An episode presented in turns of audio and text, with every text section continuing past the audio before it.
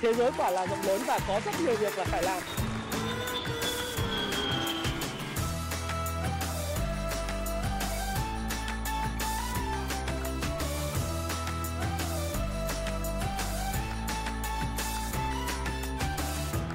Hi, xin chào tất cả các bạn. Chào mừng các bạn đã quay trở lại với channel của Thái Phạm.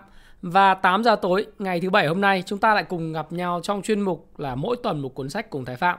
Và tuần này chúng ta lại cùng gặp nhau và tôi xin giới thiệu các bạn về cái cuốn sách mà một trong những cuốn mà khởi đầu cần phải đọc mà tôi thích nhất. Đến thời điểm này là một cuốn sách nhỏ đó là nghệ thuật đầu tư Dundu. Ngửa thì tôi thắng mà sấp thì trả thiệt bao nhiêu của tác giả là Monish Paprai. Đây là cái cuốn sách mà thực sự đã động lại trong tôi ờ, rất nhiều những cái ý tưởng, những cái suy nghĩ cũng như là khuyến khích tôi, động viên tôi tiếp tục con đường đúng đắn đó là làm giàu và tích lũy bền vững. Và tại sao tôi lại bắt đầu với lại cái câu chuyện như vậy? Là bởi vì các bạn biết là trong bối cảnh hiện tại thì các bạn thấy rằng lạm phát hiện nay đang đến rất sát, rất gần gót chân, thậm chí là nó ngập đến đầu gối của chúng ta rồi. Ai nó là như vậy. Lạm phát có một cái bài báo trên VN Express lạm phát đã đến hay mới là nỗi sợ. Wow, vào ngày thứ năm 17 tháng 3, giá cả tăng vọt khiến nhiều người tin lạm phát đang bủa vây nhưng giới phân tích lại cho rằng mọi thứ vẫn trong tầm kiểm soát. Và theo HSBC rồi World Bank rồi giới phân tích thì vẫn nói rằng lạm phát hiện tại không có cao mới chỉ là 1,42% trong 2 tháng thôi vân vân. Tuy vậy, theo thống kê và so sánh giá của mặt hàng thiết yếu so với năm ngoái của VN Express thì đường cắt trắng đã tăng 67%, xăng RON 95 đã tăng 48%, giá ga bình 12 kg tăng 36%, nước mắm tăng 28%, mì tôm tăng 25%, dầu ăn tăng 23%, bia tăng 13%, gạo tăng 6,7%, chỉ có mỗi thịt heo ba chỉ giảm 27%. Và theo ông tiến sĩ Nguyễn Khắc Quốc Bảo, giảng viên Đại học Kinh tế Thành phố Hồ Chí Minh trong bài báo của VN Express rằng mấu chốt là độ trễ của những tác động. Những dấu hiệu lạm phát do chi phí đẩy lập tức tác động đến tâm lý, hành vi của người dân. Nhưng khi hình thành dữ liệu báo cáo chính thống, nó sẽ có độ trễ. Có thể phải đến quý 2, quý 3, thậm chí đến hết năm, kinh tế Việt Nam mới ngấm đòn lạm phát, ông nói. Với Việt Nam, ông Bảo cho rằng do xăng dầu là hàng hóa thiết yếu trong sinh hoạt, nên mỗi lần điều chỉnh sẽ gây hiệu ứng uh, trong xã hội. Sự phá đỉnh liên tiếp của mặt hàng này đã khiến cho cái hiệu ứng truyền dẫn hàng loạt các hàng hóa bị định giá lại. Và người đầu cơ ở trong đầu người dân bây giờ đó tâm niệm cái gì cũng đắt khiến cho nhiều mặt hàng à, dù chưa kịp bị cái tác động chi phí xăng dầu đã tăng kiểu tạt nước theo mùa theo mưa. Đây là một dạng lạm phát kỳ vọng và lạm phát chi phí đẩy. Đúng không nào? Vậy thì bây giờ để sống sót và thịnh vượng trong thời bão giá thì chúng ta phải làm gì? Có liên quan gì đến nghệ thuật đầu tư đun đu mà chúng ta lại phải review? Xin lỗi các bạn. Để mà chúng ta có thể tồn tại được trong cái thời kỳ bão giá và thậm chí là thịnh vượng thì việc đầu tiên lời khuyên của tôi dành cho bạn đó là gì? Bạn cần phải có một cái công việc tốt, đảm bảo cho mình đang có một công việc tốt và phải có một công việc tốt. Một công việc tốt là công việc như thế nào? Tức là một công việc mà bạn cảm thấy hoạt động năng nổ và có một khoản thu nhập đều đặn hàng tháng. Bạn phải dùng cái tiền đó để tiết kiệm và tích lũy đầu tư. Và bạn phải gọi là gì? Hiểu được cái cash flow về dòng tiền để tích lũy đầu tư, tái đầu tư cho tương lai. Và đầu tư thì mới chiến thắng được cái lạm phát. Bạn phải học cái tư duy tích sản và đầu tư theo đun đu, học theo người Patel, học theo người Patel của Ấn Độ. À, tôi mới nói là người Patel như thế nào thì tôi xin à, review các bạn là cái học theo người Patel. Đó chính là bí quyết giúp người Patel chiếm lĩnh hoạt động nhà nghỉ tại Mỹ trong mọi thời kỳ, kể cả cái thời kỳ khó khăn nhất, thời kỳ lạm phát. Tôi đọc một đoạn như thế này trong nghệ thuật đầu tư Dundu để các bạn có thể nghe. Người Ấn chiếm khoảng 1% dân số của Hoa Kỳ, tức là 3 triệu người trong tổng số 310 mấy triệu người dân Hoa Kỳ. Trong 36 à 3 triệu người này, một phần tương đối nhỏ đến từ bang Gujarat của Ấn Độ, nơi sinh thành của Mahatma Gandhi, và một phần nhỏ trong cộng đồng của Gujarat là những người Patel, một trong tiểu khu thuộc miền nam Gujarat. Trong 500 người Mỹ, chưa đến một người Patel. Vậy mà hơn một nửa nhà nghỉ motel trên toàn quốc do người Patel sở hữu và vận hành. Càng ngạc nhiên hơn nữa là hầu như không có người Patel nào trên đất Mỹ 35 năm về trước. Họ là những người dân tị nạn đặt chân nước Mỹ vào đầu thập niên 70. Tại sao tôi lại review người Patel? Và tôi nói về lạm phát. Bởi vì giai đoạn năm 1970 cho đến năm 1978 đó là liên tiếp những cuộc khủng hoảng dầu lửa tại Trung Đông khiến lạm phát tăng rất cao. Và họ là những người đầu tiên đặt chân đến nước Mỹ vào năm 1970 thiếu thốn nền tảng giáo dục lẫn vốn liếng. Kỹ năng nhấn nhá tiếng Anh bồi cũng chẳng cải thiện. Triển vọng. Từ khởi điểm mang khiêm khuyết nặng nề với tất cả cơ may thành công chống lại người Patel, nhưng họ đã chiến thắng. Ngày nay, cộng đồng người Patel sở hữu trên 40 tỷ đô la nhà nghỉ tại Mỹ, ở đây là motel, nộp hơn 725 triệu đô tiền thuế và tuyển dụng gần 1 triệu việc làm. Làm thế nào một dân tộc thiểu số, nghèo khó lại giành quyền kiểm soát nguồn lực kinh doanh và kinh tế khổng lồ đến như vậy? Giải thích gói gọn trong một từ thôi, dundu. Đấy. Dundu nghĩa đen là nỗ lực tạo ra sự giàu có. Forward dịch đơn giản là kinh doanh. Kinh doanh có nghĩa lý gì nếu không dùng nỗ lực để tạo ra sự giàu có? Và chúng ta thì có thể học hỏi này. Nào bây giờ thả lỏng, ờ, kiếm một chỗ và bắt đầu hành trình để mà tôi có thể kể cho các bạn là cách mà họ đã tiến hành thành công như thế nào. Tôi không thể đọc hết được. Nhưng mà các bạn có thể đọc và một số các cái, ờ, cái ờ, bài học ở đây rất hay. Những cái năm 1972-73 Thế giới có một số điểm nóng gây ảnh hưởng đáng kể đến vận mệnh tương lai của trẻ em mồ côi người Patel, cộng thêm sự hình thành của Bangladesh vào năm 1971 và cuộc chiến chống lại Pakistan. Trong quá trình nó hình thành nhà nước độc lập, Ấn Độ phải đối mặt với cuộc khủng hoảng người tị nạn nghiêm trọng. Nó không khác gì dân Ukraine hiện nay đang phải sang Ba Lan, sang các cái nước lân cận ấy. Hàng triệu người tị nạn Bangladesh nghèo khổ dồn vào Ấn Độ. Kết quả là chính phủ Ấn Độ từ chối công nhận quyền nhập cư của người gốc, dân gốc Ấn bị trục xuất khỏi Uganda. Sự kiện trục xuất người Patel của Amin cũng trùng khớp với chiến tranh Việt Nam vào cuối và vào cuối giai đoạn và Mỹ đang phải đương đầu với dòng người Việt Nam tị nạn tràn vào thời điểm đó. Tổng thống Nixon và Ngoại trưởng Kissinger cập nhật tình hình cụ thể ở Uganda và đồng cảm với hoàn cảnh hoàn cảnh khó khăn của người Patel, nhưng số lượng người tị nạn gốc Ấn có thể được chấp nhận lại bị giới hạn. Và là thành viên của khối thịnh vượng chung, đại đa số người Patel và Ismaili được định cư tại Anh và Canada. Vài nghìn người gia đình tị nạn cũng được nước Mỹ mở cửa chào đón. À, như vậy các bạn thấy rằng là khởi điểm của người Patel là những người tị nạn và bị rời khỏi đất nước của mình do những mâu thuẫn và những căng thẳng địa chính trị. Nếu chúng ta kiểm tra lại lịch sử những người, nhóm người thiểu số di cư đến vùng đất xa lạ, xa lạ, chúng ta có thể nhận thấy một hình mẫu là Chicago. Nhiều dân nhập cư người Ireland trở thành cảnh sát. Đấy. Trong khi hầu hết các bà nội trợ thì là người Ba Lan. Tại New York thì người Hàn Quốc chiếm lĩnh ngành bách hóa và cửa hàng thức ăn. Người Trung Quốc thì điều hành các tiệm giặt là. Còn người Sikh của Pakistan thì làm nghề tài xế taxi. Cảnh tượng có phần kỳ quái nhưng phần lớn nhân viên cho thuê tại sân bay quốc tế San Jose là người California. Còn tài xế taxi ở Las Vegas đến từ Đông Âu. Và hầu hết cái làng chơi tại Dubai đều mang gốc gác Đông Âu hoặc Nga. Đấy, thì các bạn sẽ thấy rằng là tại sao uh, nó lại như thế. Và người Patel đã làm thế nào để có thể thành công?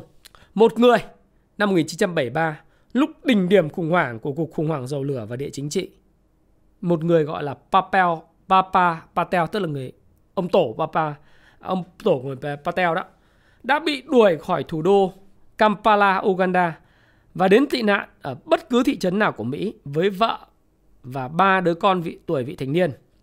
Ông có khoảng 2 tháng lập kế hoạch xuất cảnh, chuyển nhiều nhất tài sản có thể thành vàng và các ngoại tệ khác rồi chuyển lén ra khỏi nước. Đó không phải là khối tài sản lớn mà chỉ là vài nghìn đô la Mỹ Đấy. Và Papa Patel nhìn thấy một nhà nghỉ nhỏ gồm 20 phòng, có vẻ đang được giao bán với mức giá rất rẻ và bắt đầu suy nghĩ nếu ông mua nó. Và những người muốn bán, muốn tống khứ nhanh tài sản, nó gọi là motivated seller này, những người muốn tống tống khứ nhanh tài sản. Hoặc ngân hàng có khả năng hỗ trợ từ 90 80% đến 90% giá mua. Gia đình ông có thể sống tại nhà trọ và đồng thời kinh doanh nhà trọ khỏi mất tiền thuê nhà. Yêu cầu tiền mặt cần có vài nghìn đô la. Ông và những người bà con gần gũi gom góp được khoảng 5.000 đô la tiền mặt và mua nhà nghỉ. Ngân hàng địa phương thì đồng ý cho tài sản thế chấp và cho phép ông ở lại và lưu giữ tại nhà nghỉ. Rồi. Chỉ tốn một khoản đầu tư nhỏ, ông đã giải quyết ổn thỏa được vấn đề tiện nghi ăn ở và có thể sống và làm việc cho thuê nhà nghỉ.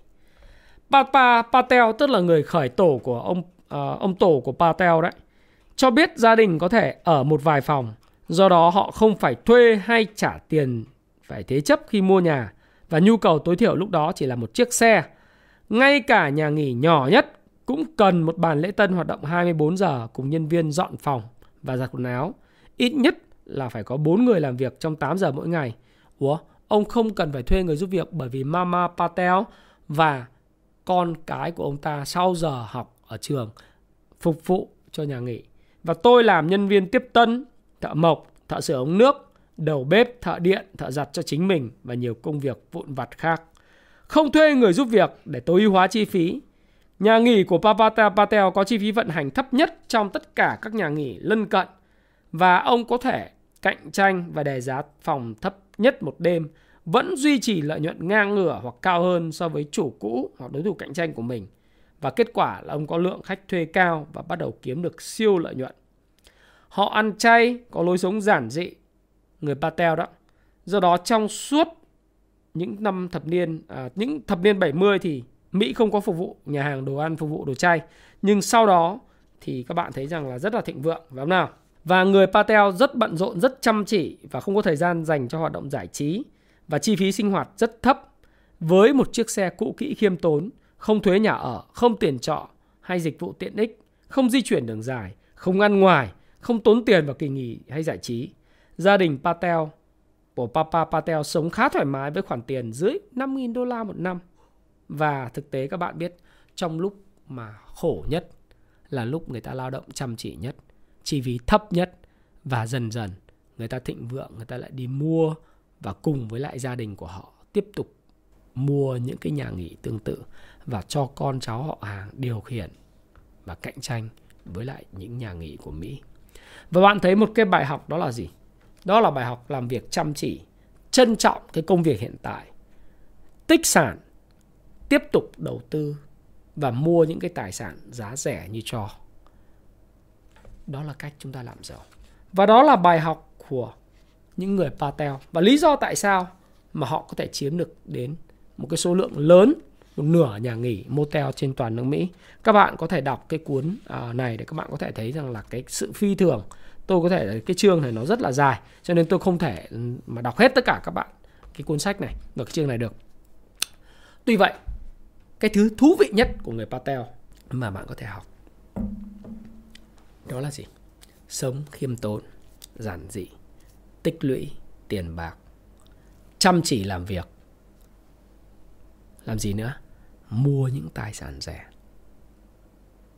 và những tài sản mà người khác bỏ đi để từ đó kinh doanh để từ đó đầu tư và để từ đó có cái dòng tiền tiếp tục đầu tư trong bối cảnh lạm phát cao khủng hoảng họ vẫn có cái khách hàng đó là một điều rất tuyệt vời và đó là chúng ta có thể học tư duy tích sản đầu tư. Ngựa thì thắng lớn, sấp thì không thiệt bao nhiêu, theo đơn đu. Và chúng ta phải học cách sử dụng lãi kép trong đầu tư cho trí tuệ. Đầu tư cho bản thân thì không bao giờ uh, sai cả đúng nào? Không bao giờ sai. Nào lãi kép là gì? Các bạn biết một đô la có thể biến thành một triệu đô la chỉ sau 20 lần nhân đôi. Còn 10 lần nhân đôi đầu tiên thì một đô la chỉ biến thành 10, 1.000 đô. Và các bạn biết đây, con đường nhân đôi 1 đô la trở thành 1 triệu đô la. Lần 1 là 2 đô, lần 2 4 đô, lần 3 8, lần 4 16, lần 5 32, lần 6 64, lần 7 128, lần 8 256, lần 9 512, lần 10 1.000 đô, lần 11 2.048 đô, lần 12 4.000 đô, lần 13 8.000 đô, Lần 14 16.384 đô. Lần 15 32.768 đô. Lần 16 65.536 đô. Lần 17 131.072 đô. Wow. Lần 18 262.144 đô. Lần 19 524.288 đô và lần 20 1 triệu 048.576 đô, tức là hơn 24 tỷ đồng Việt Nam. Một con số 1 đô, khoảng 23.000 sau 20 lần nhân đôi, các bạn sẽ thấy rằng nó đã tăng thành 24 tỷ đồng. Vậy đừng khinh thường số tiền nhỏ bé bạn đang có vào thời điểm hiện tại. Giả sử trong 30 năm tới bạn đủ may mắn. Bạn có thể nhân đôi được 20 lần một tài sản bạn đầu tư từ cách đấy khoảng 30 năm. Thì bạn sẽ có được 1 triệu đô la từ một số tiền nhỏ ban đầu. Và bạn học theo đúng cách của người Patel, giữ cho cái bụng của bạn phẳng. Tiêu tiền thật là ít, hợp lý hóa chi phí. Kiếm tiền và tôn trọng công việc hiện tại, kiếm tiền và tích lũy đầu tư thật là nhiều. Và đặc biệt, trong cái bối cảnh về lạm phát nó tăng cao thì việc bạn đầu tư cho trí tuệ, đừng tiếc.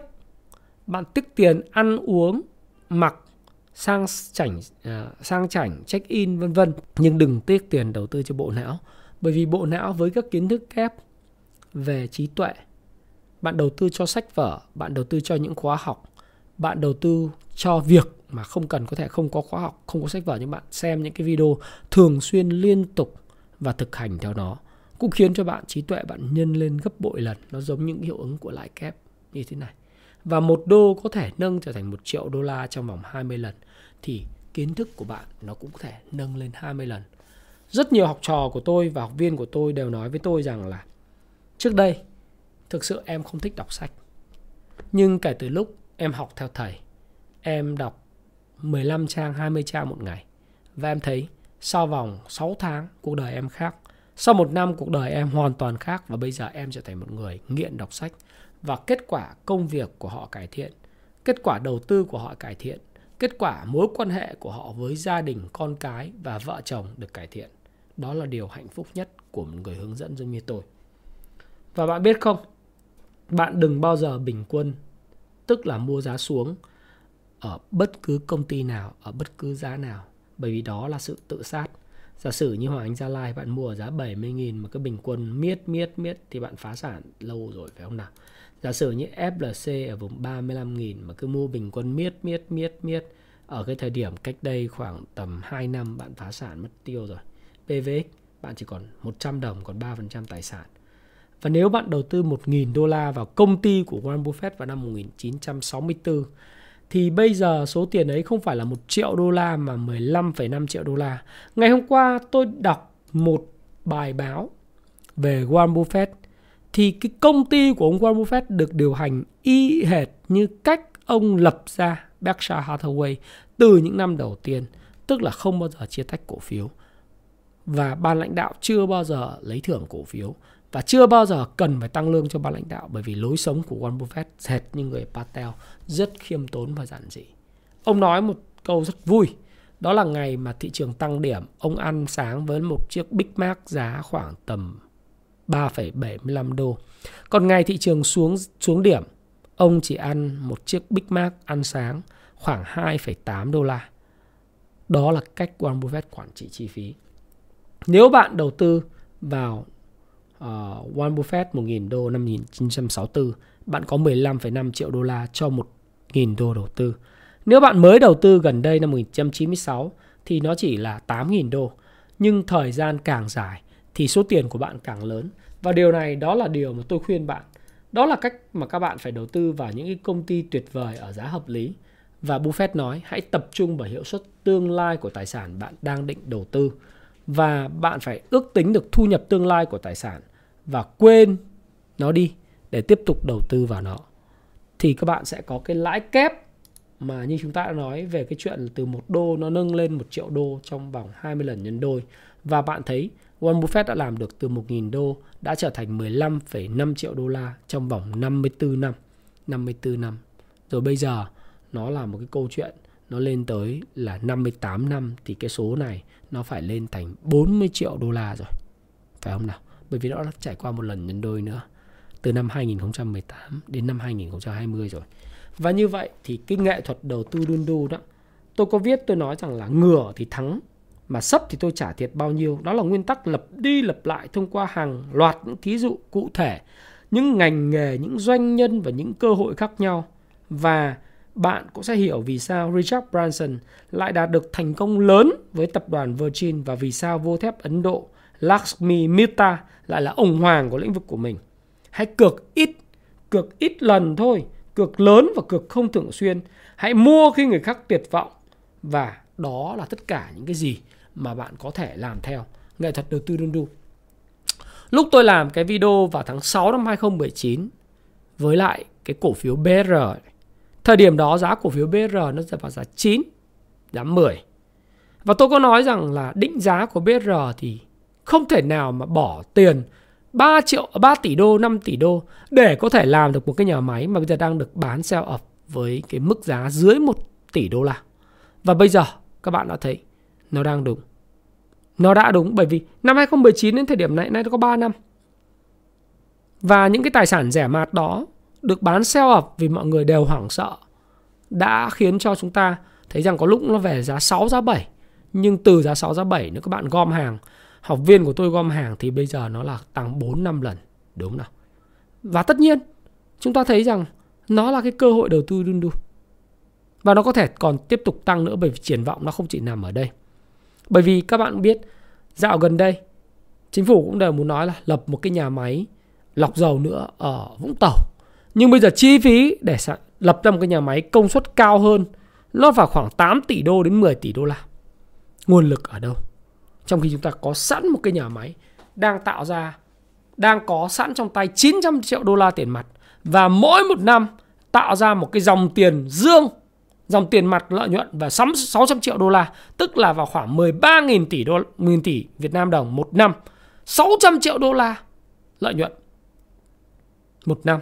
Mà đang được bán với giá PE có 10, 11, 12.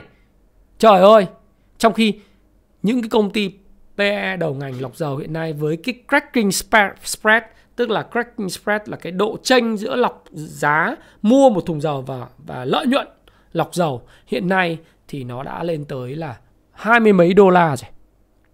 Thì các bạn thấy rằng là cái PE nó phải xứng đáng là 20, 18 đến 20 lần, 20 lần thì cái định giá của nó lúc chúng ta mua rẻ theo đun đu nó rất là hợp lý và TTF tôi cũng đã chứng minh cho các bạn thấy khi chúng ta mua rẻ ở mức giá 3, giá 4, giá 5 thậm chí giá 6 và giá 7.2 tôi cũng nói các bạn rằng là gì? Đó là một công ty đun đu nếu nó nó thay đổi được cái bộ máy vận hành và cấu trúc lại nợ thì giá nó sẽ khác. Và qua thật từ giá 3 cho đến giá 17 hiện tại nó tăng 6 lần. Đó là những công ty đun đu và bạn có thể học được điều đó bằng cách đầu tư cho não bộ của mình với cuốn sách nghệ thuật đầu tư Dudu này. Lãi kép nó nằm ở đây. Người Do Thái thành công hay không là đầu tư vào trí tuệ. Bạn đừng nghĩ giá của những cuốn sách cao hay giá của những khóa học cao. Hiện nay, nếu các bạn không muốn mua nó, thì bạn sẽ trả giá bằng tương lai của mình. Ok, không mua cũng được, nhưng bạn hãy chăm chỉ theo dõi video. Hãy học một cách hăng say và bạn hãy đọc đi tôi khuyên bạn, bởi vì những điều mà các bạn đang phải đối mặt trong thời gian tới, nó sẽ rất là khủng khiếp. Lạm phát. Và các bạn biết rằng lạm phát cao, nó sẽ dẫn tới hệ lụy đó là sự thu hẹp về mặt sản xuất kinh doanh. Có thể có. Và sự cạnh tranh cho những cái việc làm, vị trí việc làm tốt cũng ngày càng ít đi. Rồi sao nữa? Bạn có thể bị giới chủ sa thải. Hoặc là bạn tìm một công việc không như ý muốn, vân vân và vân vân sẽ rất khó khăn cho bạn để cạnh tranh trên thị trường lao động và giữ được công việc của mình trong bối cảnh nền kinh tế mới hồi phục lại từ đại dịch. Và cái cơ hội làm ăn của bạn khó đi, thì chúng ta phải đầu tư nâng cấp cái bản thân mình. Và chúng ta hãy tích lũy đầu tư tạo ra tiền mua tích sản từ từ từ từ từ từ. Và tất cả tư duy nó nằm ở chỗ nghệ thuật đầu tư đùn đùn. Thái Phạm cảm ơn bạn đã lắng nghe chia sẻ của Thái Phạm. Và xin chúc các bạn thành công. Và nhân đây cũng là một điều rất đun đu. Đó là Thái Phạm xin tặng 5 cái cuốn đun đu này cho 5 bạn. Và các bạn hãy kể câu chuyện về bạn. Đơn giản, bạn hãy kể ờ, bạn biết tôi khi nào và bạn đã áp dụng nghệ thuật đầu tư đun đu và thành công của bạn ra sao vân vân tôi muốn biết những cái điều đó ở cả về mặt kiến thức tri thức cho đến tiền bạc nó là một hoạt động may mắn thôi hoặc là những bạn hãy nói vì vì sao tôi phải tặng cho các bạn một cái cuốn sách này và năm bạn comment hay nhất, hợp lý nhất, thì thái phạm sẽ gửi tặng toàn cái cuốn sách này đến cho bạn. Và tôi chịu trách nhiệm cái tiền gửi cho các bạn luôn. Bạn không phải trả bất cứ một khoản chi phí nào. Năm cuốn cho năm người may mắn. Và xin chúc các bạn thành công. Và xin chúc các bạn may mắn. Hẹn gặp lại các bạn trong video vào ngày chủ nhật. Cảm ơn các bạn rất nhiều.